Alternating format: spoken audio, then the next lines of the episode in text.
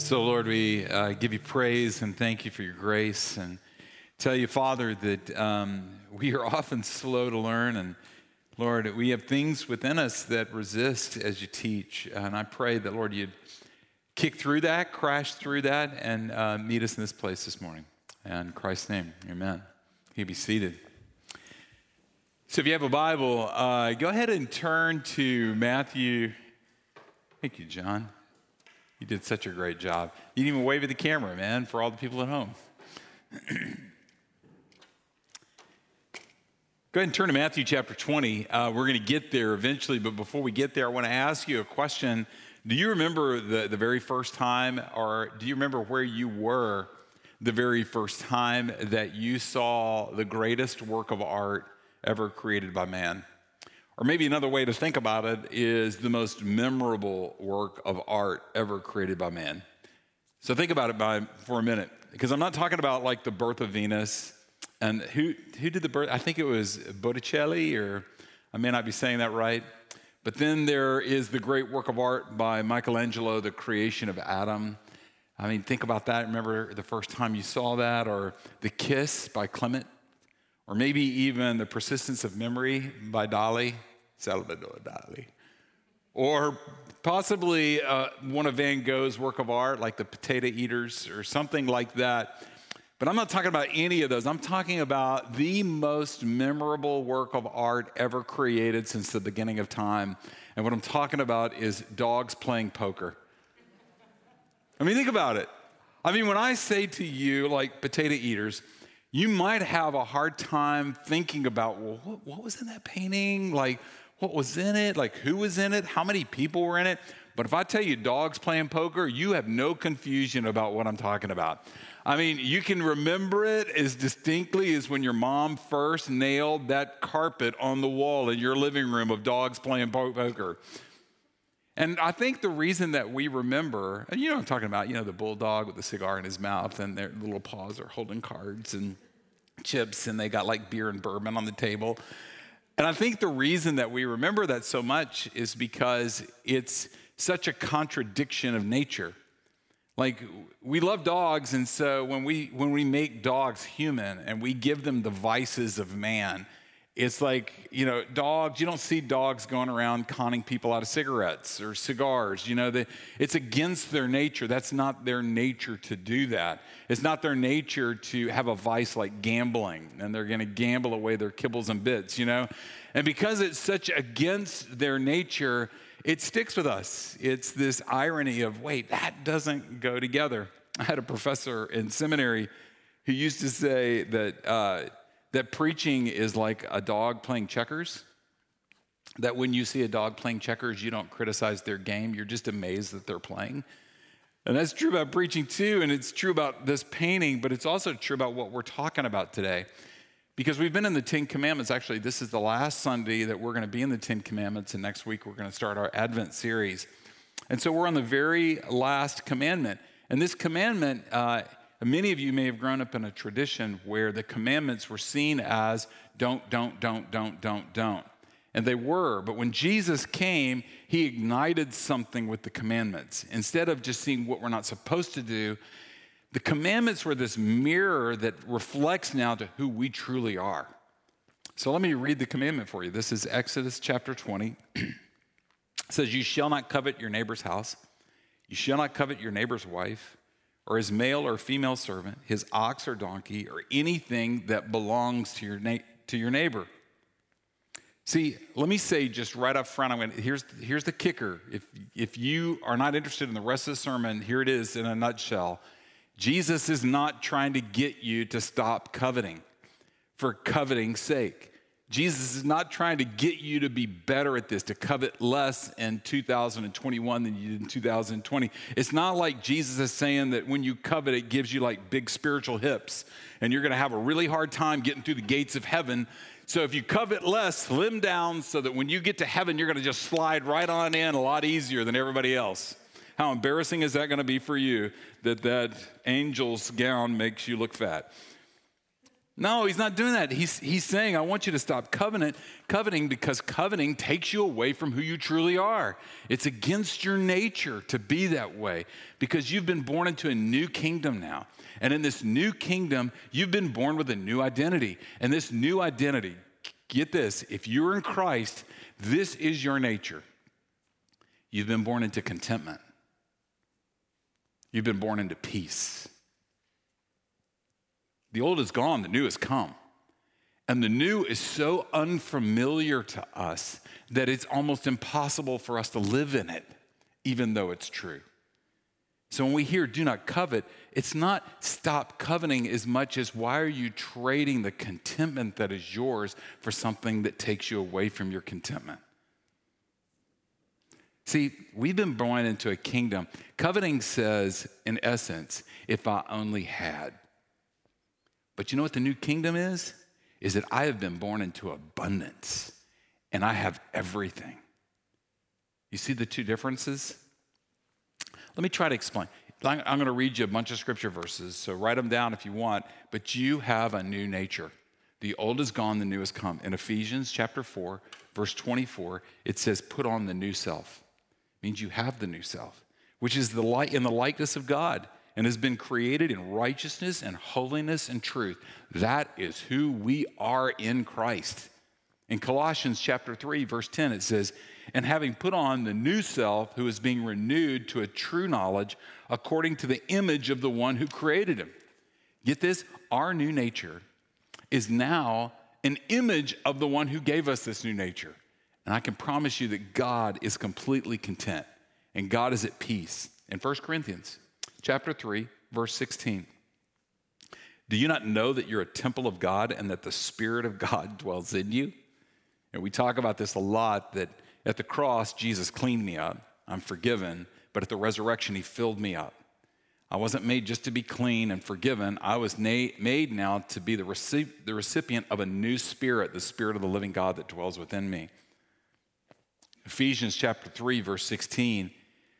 Pray that he may grant you, according to the riches of his glory, to have strength and power through the Spirit in the inner man. That with that Spirit comes strength and power. In 2 Corinthians chapter 4, verse 16, therefore we do not lose heart. But though our outer man is decaying, yet our inner man is being renewed day by day. Our inner man. That is the truest thing about us. We have been given a new nature, and that new nature, contentment is its language. Peace is his language. And that's why when we covet, it's actually like the enemy coming in and pickpocketing us. He's stealing away the very thing that he has no right to touch. But when he gets us to covet, he causes us to put down the very thing that we have. So let's stop for a minute and let's just kind of talk a little bit about what coveting is. Because it's not a real common word in the Old Testament or even in the New Testament. It's only in the Bible a couple of times, and I'm guessing that it's not a word that you use a lot. It's not a word that we all kick around and go, how you doing today? Oh, you know, I'm just really coveting. But so let's talk about it. Coveting, that word actually is a word that can also be translated desire. It is our desires, and desires aren't a bad thing, but often we do bad things with our desires. And coveting is that place where either I desire too much for the wrong things or I desire too little for the right things. And if you're like me, I'm gonna rob our little set here, all right? I've got one of these in my life. Now mine, it's not a cookbook. Mine is a lot bigger, but I've got I call it the my book of I wants. And I've got lots of I wants. Oh, isn't that lovely? What do I want? I want lots for me. There ain't nobody that I think about more than I think about myself. And if you want to know what I want about me, all you got to do is ask. I want lots of things for me. I want lots of things from relationships. I want lots of things for you, for me. Like, I want to be in a good relationship for you, but for me. And like, I can tell you I got a whole chapter on my expectations and desires for relationships, from friendships to my marriage relationship, to my relationship with my children, to relationship with strangers. I even have a whole chapter on my relationships with people that drive in cars around me. I have huge expectations of them. Last night, I was on my way to Walgreens, and we were at a red light, okay? And I was in the turning right lane. There was no sign that said, don't turn on red. And there was no traffic, none whatsoever. And the person in front of me just would not go. And I had this moral dilemma. Do I honk and urge them to take a right on red? I'll let you figure out if I did or not. But I got a chapter on that in here. I've got a whole chapter here on what I want from success. And it's not just money. It's not just things like monetary success. It's also reputation. I got a huge chapter here on what I want my reputation to be like and what I want from my career and what I want from the hard work that I do. I got a whole chapter here on just stuff. I mean, come on. Let's just get base now, like the kind of house, the kind of car. Do you know that I have such problems with coveting when I go to the beach and I see that people own places there? Like there's real people that own real houses at the beach. Good Lord, it's like a fantasy to me. Like, but I've got that whole chapter. But coveting is not just about desire. It's about me desiring what you have. Coveting goes a little bit deeper because here's what coveting does. Coveting says, well, I just want to do props today, but coveting says what I have is not enough. I have become discontent with what I have, and I want what you have. See, we don't see what we have as enough anymore. So I don't have what it takes for me to have contentment. So I start looking outside myself and I start trying to find out what you have because you seem very content. We'll talk about that in a minute. But listen to the verse again. You shall not covet your neighbor's house. Okay, I get that. Don't covet their wife. I get that. That's adultery. Don't covet their servant, meaning don't covet their lifestyle. Okay, I get that. The ox and the donkey may be a little outdated, all right? And maybe some of you are like way into collecting donkeys, you know? I don't know. But if it doesn't cover the things that you covet for, look at the very one, or anything. So can we just all confess that we're coveting pros? Like we've all got PhDs in this. Like we've done it more times than we can count, so we can do it without even thinking. Because we covet each other's lifestyles on Instagram, on Facebook. We covet each other's personalities. Have you not been with somebody and walked away feeling bad about yourself because you felt so good about them? You're like, they're so funny at parties, and I can't seem to get anybody to laugh. That we covet. Have you ever taken a personality test? Have you ever taken an Enneagram test? Y'all participate with me because the people at home, I can't see your hands. Okay, you have. Have you ever taken that Enneagram test and go, oh, I wish I was another number. I don't like my number. I want to be your number. No, unless you're a seven. Us sevens, we're arrogant enough to believe that we're the best number. It's our problems. Have you ever coveted somebody else's looks? Have you ever looked in the mirror and go, not fair? Have you ever looked at somebody else and go, ah. Or somebody else's gifts, their spiritual gifts, or their success. Have you ever coveted other people's friendships? Have you ever been out like picking up takeout at a restaurant because you're gonna go home by yourself and eat, and you walk into the restaurant and there's a group of friends laughing way too loud, and you hate them? Like, do you ever covet somebody else's boyfriend or their girlfriend or their spouse or their things? Do you ever covet somebody else's health or their life situation or even their hairstyle?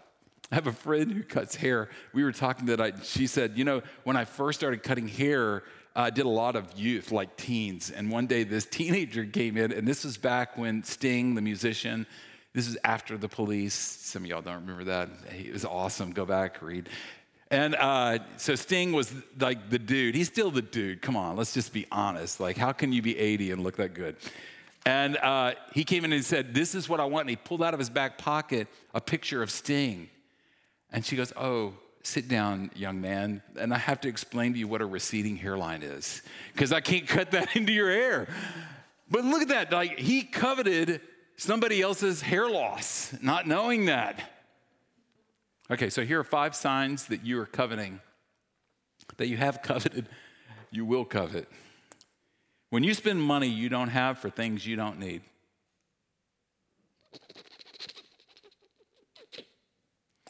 I call that the garage sale phenomenon, that I find something I cannot live without, and I put it on my credit card, and a year later I'm selling it for a quarter in my driveway.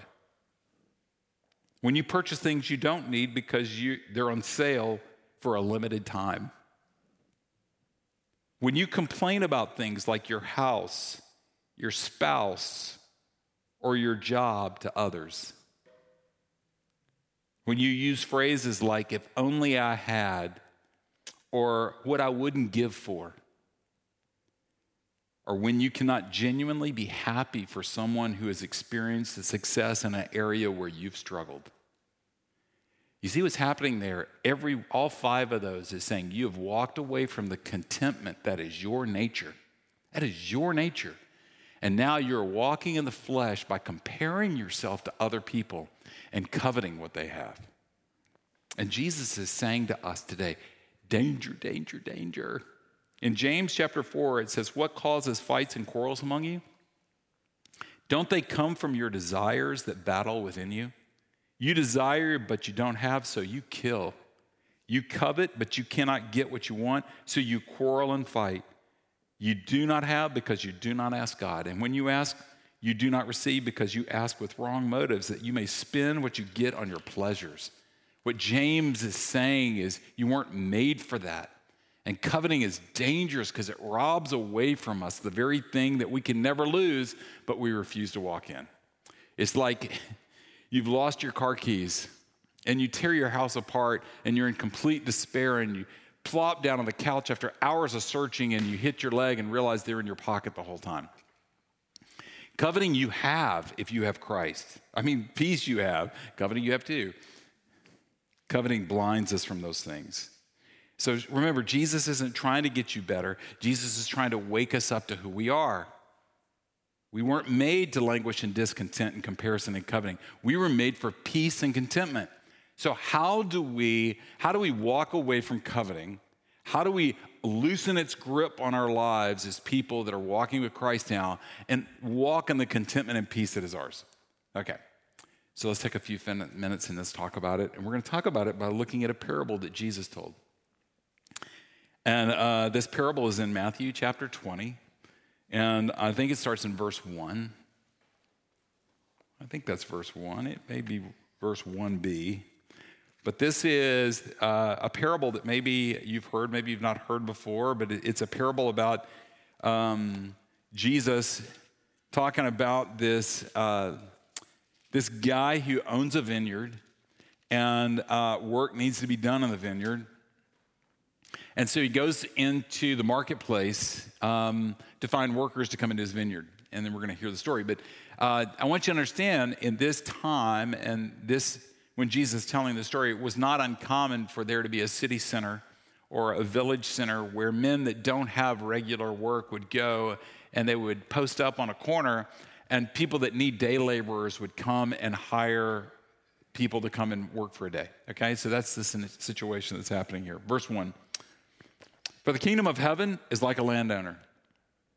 Now stop there and notice that the kingdom of heaven is like a landowner. So what is this parable about? So when we read parables and we see that, we realize, okay, wait, we got to step back, because the main character in this whole story is the landowner. And what we're going to learn about the landowner is going to teach us about the kingdom of God. Are you with me? Okay. So the kingdom of heaven is like a landowner who went out early in the morning to hire workers for his vineyard. He agreed to pay them a denarius for the day and sent them into his vineyard. About 9 in the morning, he went out and saw others standing in the marketplace doing nothing, and he told them, "You also go and work in my vineyard, and I will pay you whatever is right." So they went. He went out again about noon and about 3 in the afternoon and did the same thing.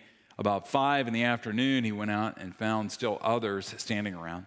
He asked them, "Why have you been standing here all day long doing nothing?" "Because no one has hired us," they answered. And he said to them, "You also go and work in my vineyard." When evening came, the owner of the vineyard said to his foreman, "Call the workers and pay them their wages. Begin with the last one hired and go on to the first."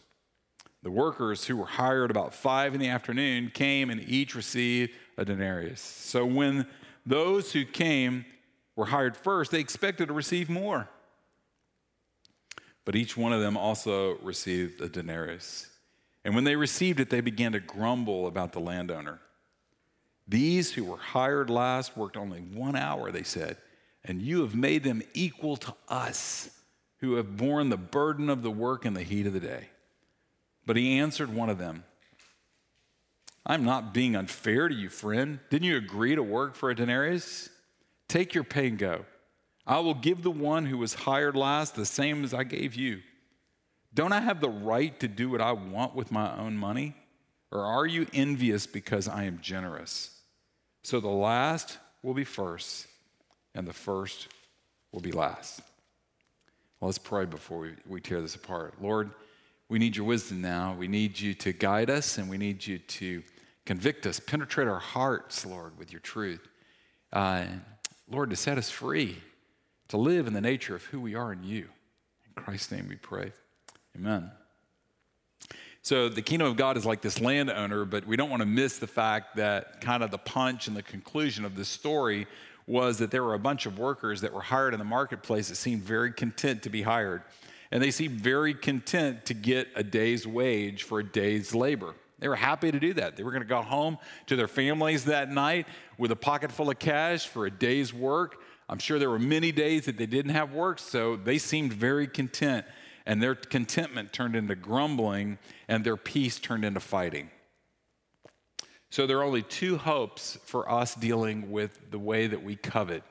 One is understanding who our Father is, and two, understanding outrageous grace. So let's look at the first. So if you were one of the people listening to Jesus say this, and you were living in this time, you would have immediately recognized that Jesus is telling a pretty outrageous story. Like, you know, it's like dogs playing poker. They would say, no, there's no way. And the first thing you would notice is that the landowner goes out into the marketplace. A landowner would have never gone out into the marketplace. If you could afford to own land, then very seldom, if ever, did you actually manage your land or worked that land. You would also have managers that would do the dirty work, which is going into the marketplace to that corner where all those day laborers are working and hiring them up. You would never do that. So why would Jesus tell this story this way? Well, the first thing that Jesus is saying to us is, I want you to understand your Father. And that your Father is a Father who goes. What that means is you have a Father that is in pursuit of you. You have a Father that's not sitting in heaven going, I hope they find me. You have a God that is intentionally coming after you. And we've been talking about it since Corona, that you're a chosen people, a royal priesthood. What does chosen mean but the fact that God chose? We find it throughout all of Scripture. God chose Israel. Jesus told his disciples, I chose you. You didn't choose me. We have a choosing God. In fact, I want you to stop right now, and I want you to think about this. When you think about what got you here this morning or your spiritual journey, think about it. Where has God been pursuing you? Even your own story is about a God who's moving after you. And I've heard people say, well, what you're talking about is predestination. Well, go study it. And people say, well, I don't know if I can embrace predestination. And I'm saying, you know what? Your ability to embrace that, or your desire to embrace that, and all your questions about the tribes in Africa and who will go to heaven, I can honestly tell you, I do not know. And I can tell you what the Scriptures teach on predestination and where I stand on that. But I don't want any of that to be a distraction from the reality, the fact that God is coming after you, that we have a God that is on a move. God is not passive. God is not a responder. God is an initiator. And he's going into the marketplace to initiate, and he's coming after you. And if you're like me, that's unnerving. I mean, I would rather God be over there, and I get to kind of choose the depth and the level of our interaction. Like, I love the idea personally that God lives here in this chapel and that I only really have to make an hour for him on Sunday morning. Like, we're going to go see God. The idea that God is coming after me and following me home and standing over my shoulder and going, what are you up to? That's unnerving. Because there's two things that I know about God, if you've been in church at any time, that makes his pursuit of me completely unnerving. One is that God is totally in control. And two is he knows everything. I just think personally, it's just so much easier to date God than it is to live with God. I mean, you know, when you're dating somebody, like, you get to kind of define what the narrative is. You get to dress up, you get to look good, you get to decide how this is going to work and what parts of you are you going to reveal. But when you're living with somebody, it's kind of hard to hide all that stuff. And it's a terrifying thing because everyone in this room has something to hide. We all do.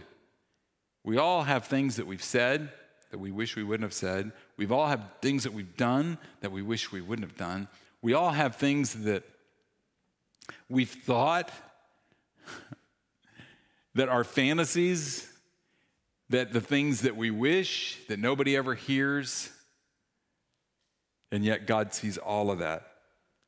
And that would be absolutely unbearable in our faith if we didn't see the next outrageous thing. And look at the next outrageous thing, that the landowner, that he goes into the marketplace early in the morning. Why is that significant? Because he comes back again at 9 a.m. And then he comes back again at noon. And then he comes back again at 3. And then he comes back at 5. He comes back at 5. The workday ended at 6. I mean, that gives him just about enough time to go out into the field and say, what are we doing? And then the day's over. But let me tell you what it meant to the people that were listening to this. If you went in early in the morning to the marketplace and everybody knows you're hiring, you're getting the pick of the litter. You're actually getting to pick the best workers. And those workers have reputations, and people know who they are. But if you went back at 9, you realized the best workers have already been hired. So I'll settle for the 9 o'clock workers. Like, y'all are still good. You're competent. You're not as good as, A, but this is the B team. But if you go back at noon, you realize that you're not just getting the A or the B. Now, you're kind of in the C category. This is the workers that maybe slept in this morning because they drank too much last night. They're just now getting to the marketplace corner. Like, maybe they'll get some work out of them, like these. But you go back at 3, now you're really scraping the bottom of the barrel. And if you show up at 5, these are the people that nobody wants. These are the people that are the complete rejects. These are the people that are not qualified to do anything, and that's why nobody's hired them all day long. And this is what I want you to hear, is that Jesus is on the move, and what he's coming after is the unqualified. He's completely coming after those that have made a mess of their lives. He's coming after those that if the world could see everything, the world would say, you're not worth it. Jesus didn't come for the healthy. He came for the sick. He didn't come for the people that had it all together. And that's good news because none of you have it all together. And it's also bad news because it's what pressures us to covet. But listen to what Anne Lamott. I don't know if you guys have ever read anything by Anne Lamott.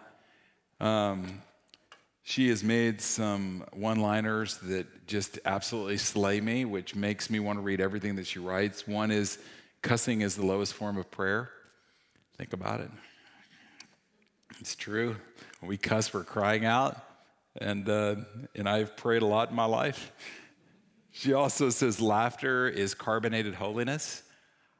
I think about it. Just write that down. And it's going to hit you about 2 o'clock this afternoon. But she said everyone is screwed up. Everyone is broken, clingy, and scared, even the people who seem to have it more or less together. They are much more like you than you would believe. So try not to compare your inside to their outside.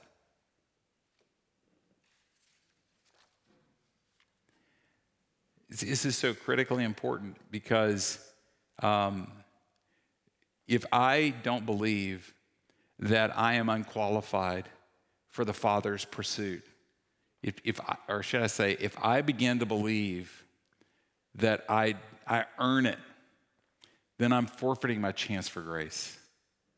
See, because we have this Father that's in pursuit, and he comes after us even though he knows we're not qualified. And here's the second thing is grace is so offensive. He paid the first last. He lined up the least qualified and gave them the same that he was about to give the ones that worked all day long. And they got mad because here's what they said. Not fair. This is not fair. Because inside of me, I have a deep need for everything to be fair. I remember if you have ever had kids, and you have ever done anything with your kids to where you had to divide something, like we only have one Lara bar, and I've got two sons that both want half, you're never going to break that bar even enough. All you're doing is you're about to breed a fight, because what are they going to say? Like, that one has more crumbs on it than the other. It's just not fair. I think I saw this in a movie once, and it saved our family, where you let one break the bar and let the other choose. So they are both motivated for fairness. That may be all you get from the sermon today. You're welcome. What does fair say? Fair says, I love comparison. I absolutely love comparison. But here's the funny thing about comparison. Comparison, which leads to coveting, also means that I get to choose the topic on which we compare. Because when I compare myself to you, if I want to feel better about myself, then I'm going to compare a category that I believe that I'm superior. And I believe that it is fair that I'm better than you in that category. And if I don't want to feel better about myself, then I'll choose a category that you win. And all underneath both of those things, here it is, underneath both of them, is that we believe that we don't have what it takes to live a full life. We don't. And so we're scrambling to get our fair share. In fact, underneath that is this shame. And let me tell you what this shame does. This shame, it's beyond that I've done something wrong, so I know I'm not qualified for Jesus' grace, that it's complete mercy. It's not that I've done something wrong. Shame is that I am something wrong. I love to read Brené Brown, and she talks about shame. She goes, I define shame as the intensely painful feeling or experience of believing that we are flawed and therefore unworthy of love and belonging. Get those words there, that I am flawed, therefore I'm unworthy of love and I'm unworthy of belonging. Something we've experienced, done, or failed to do makes us unworthy of connection. This deep sense inside of me that there is something wrong with me. And so comparison and coveting is me scrambling to try to figure out what can I get to cover up that shame to where now I qualify to belong and I qualify to be loved. And Jesus wants to come and set us free from that. And how does he do that? He pours unbelievable grace on us. And this is going to be remarkably simple. Jesus kisses us and says, look at me. That's it. That's it. You want to stop coveting? Or do you want coveting to stop stealing away your contentment? Let him kiss you. And what does that mean? Does that mean, is Jesus here? Kissing booth? Corona? Oh, no. Let me try to explain it, and I'll share one verse with you, and then I'm going to wrap up, okay? When I was in college, I was always scrambling to make money. Our family didn't have a lot of money, and so I would spend my summers in the college town, which is, if you've never done that, it's actually, that's where the fun is. But I worked at this children's home in the summer, and I was their summer activity director. And so I was the lifeguard at the pool, and also I was the coach in the gym, and I would take them on field trips. And usually it's about the beginning of May, the director of the children's home would come to me and throw me this big catalog. And in this catalog, you could order all kinds of activities for the kids. And she would say to me, she goes, hey, just spend whatever you want. Just get them a bunch of stuff and have fun with them. And I said, great. So I would order from the catalog. Now, almost all the kids that were in this children's home, the ones I worked with were kind of the ages of about 9 up to about 13, or right before adolescence. And all these kids were there because both their parents were incarcerated, that both their parents were in prison. And they had no place to go. They had no family. And so these children ended up here in this home. So I always tried to order outrageous stuff for them. And we would just do those crazy stuff. And one summer, I ordered these rockets. And I don't know if you've ever done this, that you have this battery pack and a little platform, and you put these rockets on it, and they have little, explosive things in them. That's a good thing for kids. That we're gonna blow stuff up.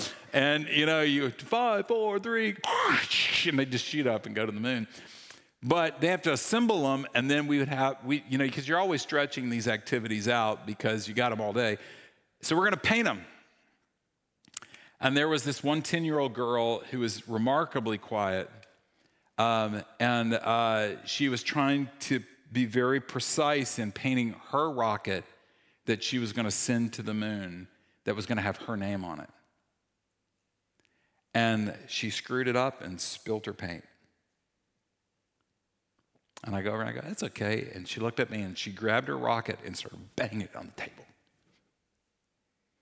And she started to say these words: I mess up everything. I screw everything up. I've always screwed everything up. And that's why they don't love me.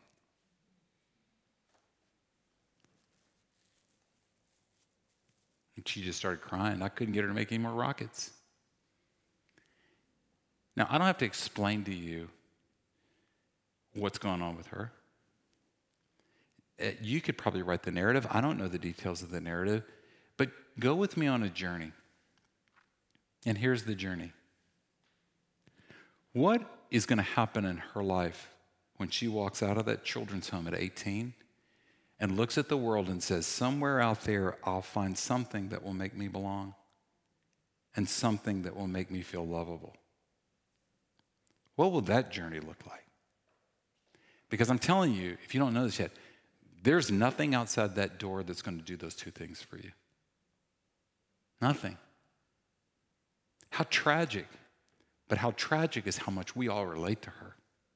And when Jesus comes in and kisses us, this is what Jesus does. He says, you belong. And you're worthy of love. That's what grace does. No matter how much you've tried to screw it up. And he even challenges us. Do you know that in Ephesians chapter 3, it says, I dare you. I dare you to grasp it. And that word grasping is like a small child hugging their mother. Grasp what? How wide and how long and how high and how deep is the love of God. And you know what he promises? Is if you'll come and hug your daddy like that as he kisses you, it will fill you up to the full. And that Greek word for fill, you know what I love about it? Because it means filled. It means complete. It means to the very brim. There's where our contentment is. There's where we rest. There's where we know, I don't have to compete. I don't have to compare, and I don't have to covet, because I have everything I need for life and godliness, because the one who loves me has kissed me and said, I belong. And I am loved. And now I can go out that door into a world as one who is loved instead of one who is looking for love. And you know what a dangerous person is? A dangerous person is a person that goes out that world and says, I have something to give. That is a dangerous world. Somebody who walks out that door and they're content. Somebody who has peace. Because when you have those things, guess what? Now you get to take inventory and go, God, what have you given me? What have you given me? Now let's go play. So I just encourage you, when coveting springs up, that That is not who you are. You've been made for contentment. Fight for that. Let Jesus kiss you and remind you of his grace, because he is a good father that is in pursuit. Lord, thank you for your kindness and your word. Thank you for what you have for us today. Lord, we just pause and just want to put down the coveting that so easily just kind of drips into our lives. This, so easy it is to compare ourselves and become disgruntled, to despise what we have and idolize what other people have. It's so much, it seems like it's so much more difficult to run to you and find peace and contentment in your kiss, but it's the only place that heals us. Puts desires back into the beautiful banks and rivers that you made them for. And I pray, Father, that you'd hear our repentance and our cry for renewal, and that you would come and kiss us. In Christ's name, amen.